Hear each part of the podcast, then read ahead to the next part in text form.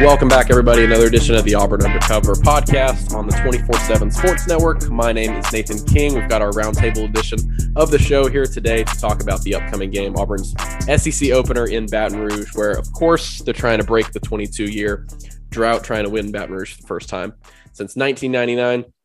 Trying to get over that house of horrors. I got Jason Caldwell and Mark Murphy here with me today to break down the game. And Mark, uh, we had Tiger Talk tonight with Bryan Harsin. So you know things are things are coming down to it with the quarterback battle. Um, of course, we believe that you know we're it's going to be all the way up until the the game before we find out who exactly it's going to be. But um, what's the latest on on what we've got right now between TJ Finley and Bo Nix?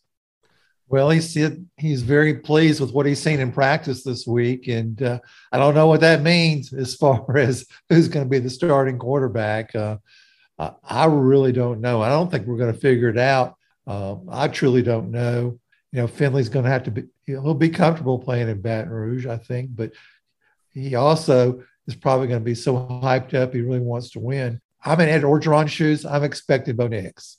Um, but um, Bryan Harsin, uh, there's no telling what he's thinking about this. Yeah, you know, it will be it'll be interesting to see. You know, he's, he's talked about the game plans not being that much different. Um, a lot of people, at least on our board, have talked about this week um, that just what the quarterbacks did in that game against Georgia State really didn't look that different. The only difference was that, you know, TJ Finley was able to get the spark in there. And I think we've talked about before, you know, keeping his eyes downfield with that offensive line. We'll have to see how that chemistry um, has developed this this week. Jason, on the other side of the quarterbacks, LSU's got a guy in Max Johnson who can throw it around the yard a good bit. Um, he's got some good receivers. Something you noted earlier this week that I thought was interesting was it's an explosive passing game, um, uh, top 20 in a couple metrics in terms of their big plays but it's not necessarily been consistent so far. Yeah, and that's the key. I mean, like uh, made big plays, but you know it, has been you know kind of chunk yardage plays here or there. I mean, like you know we saw it against Mississippi State, uh, a couple of big plays in the passing game, but uh, it wasn't a consistent offense, and they haven't been able to run the football. Um, that's been their the really surprising thing. But it, you know, when you take a little deeper dive, it maybe shouldn't be surprising because it was the same issue they had last year. Um, they couldn't run the football. They became one dimensional. It's the same offensive line, and it's the same issues. Uh, I may be I may be shocked Saturday night. I know Ty, you know Davis Price and some of those guys are, are good running backs. I don't see the running backs that we've been used to seeing from LSU in the past. Um, you know those guys that can can chunk yardage and, and make those big plays. So you, know, you look and, and to me, this one's Max Johnson. It's it's Kayshon Boutte. It's it's you know these guys that are outside. Uh, you know, it's a group of guys that can go get it. Um, you know, they get another, you know, couple receivers back, uh, you know, this week. So, uh, you know, this one, when you, when you start breaking it down, we've talked about it for now for four weeks. Auburn's pass defense, pass rush, um, those are the keys to this game. I, I, here's the thing, you know, people have wanted to see Auburn create more pressure, do those things. I honestly, wouldn't be shocked to see Auburn kind of have that Penn State defense a little bit at times against LSU and just say, look, we're not going to give up the big play and we're going to dare you to run the football and, and keep everything in front of you. Um, you know, like I said, uh, th- th- that's the key to LSU is, you know, not giving up those those big yardage plays. When you start pressuring, then it, it puts you in more one on one situations. And, you know, I, I think you got to do a sum of both, but I, I think there'll still be times where Auburn's going to sit back and make them, you know, drive the ball down the field. Yeah, Jason, something's really interesting what you're talking about. LSU's averaging 2.9 yards per rush and uh, 80 yards a game. And uh, that's just so an LSU like. Uh, Nathan, we've seen LSU for all my lifetime have really good running backs. And a lot of their passing game over the years has been based off of play action. And, uh, you know, if you're only averaging 2.9 yards per game, you're not going to scare a lot of defenses with your play action plays. To your point, Jason, that you just talked about, you know, that, that game plan they had at Penn State. If you're Auburn, how do you prevent a similar result? Because they stopped the run pretty well. You know, they they they forced, you know, they mm-hmm. dared them to run it and they really couldn't do it. And then they ended up just not. Is it is it as simple as getting after them with only three or four guys? Uh, you know, you, you start looking back at Penn State and, and you go, if you just don't have the bus, just don't have the the bus where the tight ends are going free, you know, that's 120 some odd yards on four plays. Two of those led directly to touchdowns. Um, you just don't have those plays. You're talking about 200 yards in passing. Um, that's a big difference. And so I, I think we saw it last week. Uh, it's execution for this defense more than anything. I, you know, we've seen Roger McCreary, Nehemiah Pritchett, those guys, they can cover to get Jaylin Simpson back. Um, you know, it's a big deal. You know, the addition of Zion Puckett at safety, I think, is big. I think he's a guy that's just sure tackler as well. Uh, you know, I think at some point you can't let a guy sit back there forever.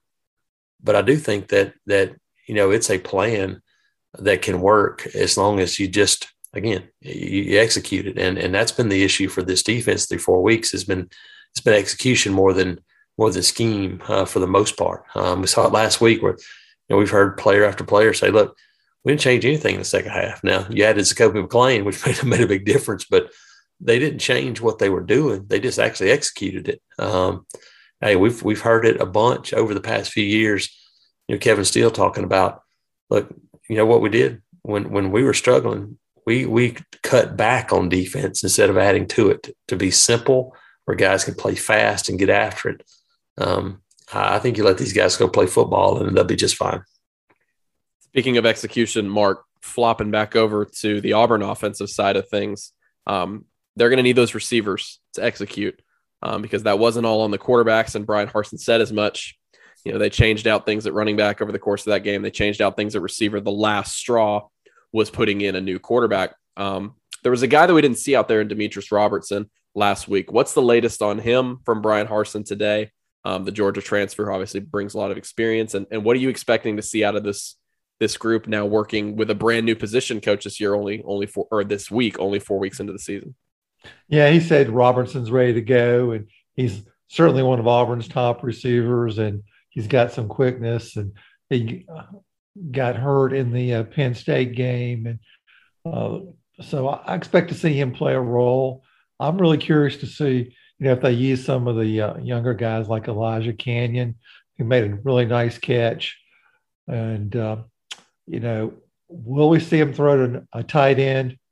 Um, it's not named John Samuel Shenker. Uh, that might be something that's open this week. So I'm curious to see how they attack. And uh, you know, when you're th- throwing the football, um, you know, you got two options. You got Nix that is certainly more mobile in the pocket, but uh, you know, I don't know that he sees down the field quite as well as uh, TJ Finley, who's six seven, and uh, he doesn't have to run outside the pocket to see clear passing lanes. And Nix isn't a small quarterback, but he's not six seven, and uh, uh, so I, I'm just really, really interested to see what happens. My take, Nathan, is if Auburn can run the ball for about 175 yards and uh, um, keep possession a pretty good bit of the time and take some pressure off the secondary. LSU's going to have a tough time winning this game,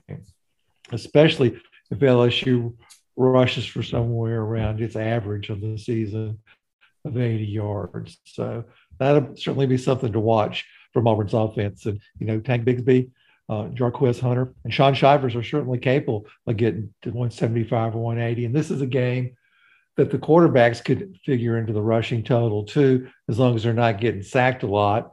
LSU's got 20 sacks, which ranks number one nationally, but you know, 10 of those sacks came against McNeese State.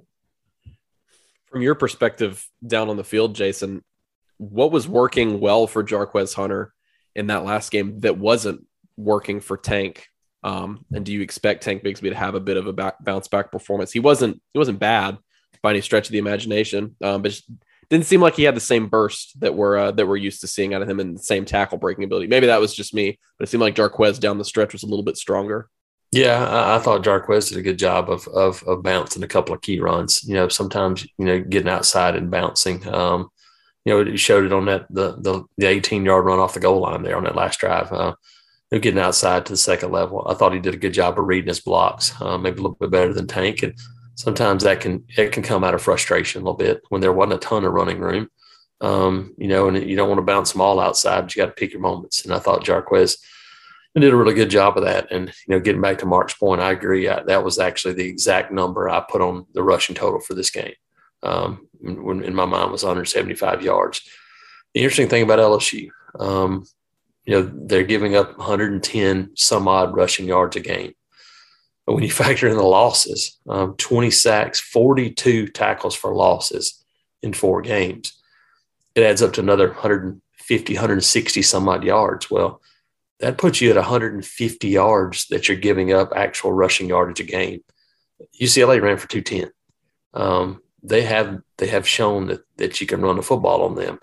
Um, I think that's one way to attack.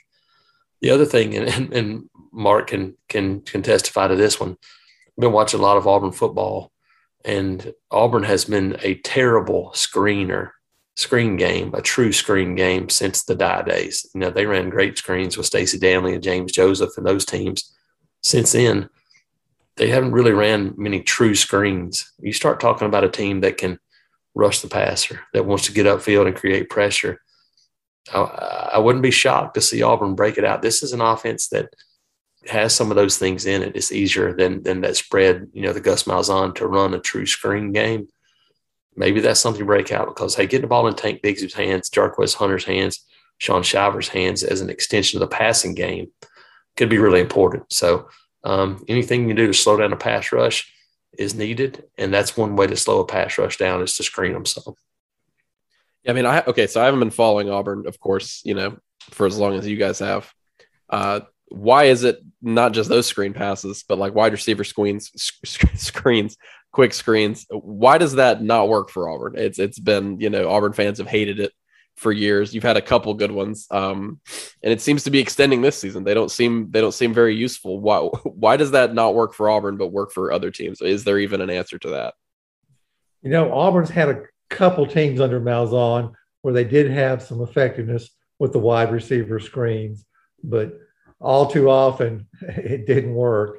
And I think that's why the fans got tired of them. And, uh, you know, to me, I like the traditional screen pass plays, but you need to have a good drop back passing game uh, to make that effective. And, uh, you know, college football is all about matchups, trends, what the defense is doing, how to uh, counterattack that. And uh, uh, for whatever reason, the guys calling plays for Auburn um, the last 20, 25 years, haven't been real big on running traditional screen pass plays. Occasionally, we've seen some old fashioned middle screen plays that hits for some big yards, but there's only been a couple of those this season that really uh, stand out on the years when they were doing it, Nathan. I'm remembering tunnel screen, I think Ryan Davis in the 2017 Georgia game that he took for about 35 yards for a touchdown. Maybe there's yeah. some other ones. In the had Eli Stove had Eli Stove had a couple. Stove, yeah. Um, it, the, the the thing is, is that you need a guy that's a really good runner, um, and and has that burst. And Eli Eli had that until the injuries really hit him. Ron Davis was a former quarterback. Um, you know, I think uh, you know Kobe Hudson is a guy that could could be be a good in that role. But what you got to have is comfort in an offense, and those wide receivers have to have to get on the, the perimeter and really block, and and that's normally it's tougher for younger guys to do that. Um, and, and, so I think uh, you know you find some of those guys to step up, but yeah, just just thinking of some potential ways to slow down a pass rush, and that's one of the things that came to mind to me today. I was thinking about um, maybe the potential to, uh, to to have some of that in the screen game this week. Jason, I'll stick with you here. Um, Phillips prediction piece from all of us um, is not going to be up by the time this podcast posts on Thursday morning. So we're not going to do our, our concrete predictions yet. We will wait for him on that one. But just for you, how do you see this one playing out? And and and maybe not an exact winner or loser if you're not there yet, but just if Auburn does end up winning this game, they do end up breaking the big streak. What are going to be the keys to that happening? Yeah, I, I think you know, having been down there and been field level for now 20 years, you look at it so many times. It's a big play, momentum play for LSU. Um, people talk about atmosphere and what it does to a team. I don't think it's as big a deal for for Auburn as it will be maybe a potential positive for LSU. We've seen it time and time again. Um, pick six, uh, fumble, a bad snap. There, there's things that have happened in Baton Rouge. You got to avoid those. That's that's the first that's the first order of business for me. Got to avoid that big negative play and, and let them ride that momentum. Um, we already talked about it. Got to run a football. Um, no matter who the quarterback is, TJ Finley, Bo Nix, heck, Demetrius Davis, it doesn't matter. Um, they got to be able to run the football uh, and line up and run it at times. And I think they can do that. Um, then the other thing for me is got to find an explosive play on offense. Um, you know, find one of those somewhere. If those things come together and you don't turn it over a bunch, um, then then I like Auburn's chances. Um, you know, they've they've done that at times in Baton Rouge, but they haven't done it for 60 minutes. Um, got to do it for 60 minutes on Saturday night. Yeah, I'm remembering 2017, uh, the DJ Chark punt return. You could just you could literally feel Auburn's back breaking um, in that moment, and it just it just seemed like LSU had it there. You could feel all the momentum shifting. Mark, for you, um, you know, I think a guy that's going to be key in this game. Um, you've written about him already a couple times this week is Anders Carlson. Um, you know, we say that when Auburn always plays a big game. Um, but just if Auburn's going to break this streak, same question to you: What are going to be their keys to winning this game? You know, Nathan, just looking at LSU this year, I don't think this is a great team. Uh, I think they've got talent. And I think that if Auburn goes out and plays pretty clean football, that's their best to win in it. Don't do something goofy like, you know, fumble a punt, um, you know, return a kickoff and drop the ball somewhere near the red zone, things like that. Um, certainly, if it's a close game, chances of kicking a good field goal to win it. If it's a field position game, Auburn's punting very well right now. They're uh, they're not giving up return yardage. Also, been a threat to make a big play on special teams with a couple of block punts, and uh, you know I think they might be aggressive if they get in the right situation and try to make a big play. But uh, uh, you know LSU is generally pretty good special teams, and they're they're good this year. They got a very good field goal kicker and a good uh, punters. Uh, they haven't got any big plays that I remember in their return game so far. Um, but to me, a really big deal on Saturday night is get some pressure on Max Johnson because he's too good of a quarterback to let him sit back there like Auburn let the Penn State quarterback sit back there and pick and choose on who he wants to throw to, whether they have to, you know, rush five at some time or even more than that occasionally. They just can't let him get in a rhythm back there and pick Auburn apart. That's that's my theory on this game. And I think, it, like I said earlier, if you can run the football and um, consistently, you know, manage time of possession in your favor, run more plays than LSU. Uh, I don't think LSU is as deep on defense as they normally are. I think that all plays into Auburn's favor. Yeah, I'm inclined to to be of that same opinion. I think you got to get the pressure or else he's gonna he'll probably look the same. I don't know if he'll have the same completion percentage, 87.5 or whatever, but like you said, Max Johnson is good enough of a quarterback to pick them apart in that same way. Um, yeah, really interested to see how this one plays out. Two different teams that are two teams that are pretty similar that feeling you know okay about themselves, but you know you can go one way or the other. You could either gain a lot of more momentum with this win heading into the rest of SEC play, or you could have a disappointing loss. So appreciate everybody for listening today. Obviously, keep it locked, auburnundercover.com and inside the Auburn Tigers. We're going to have all kinds of coverage leading up to the game and afterward. Of course, if you guys enjoyed it, please leave us a five star review. The intro and outro music is by Beats by Mordecai. Thank you so much to him. And until the next episode, we will talk to you guys later. Everybody have a great rest of the week.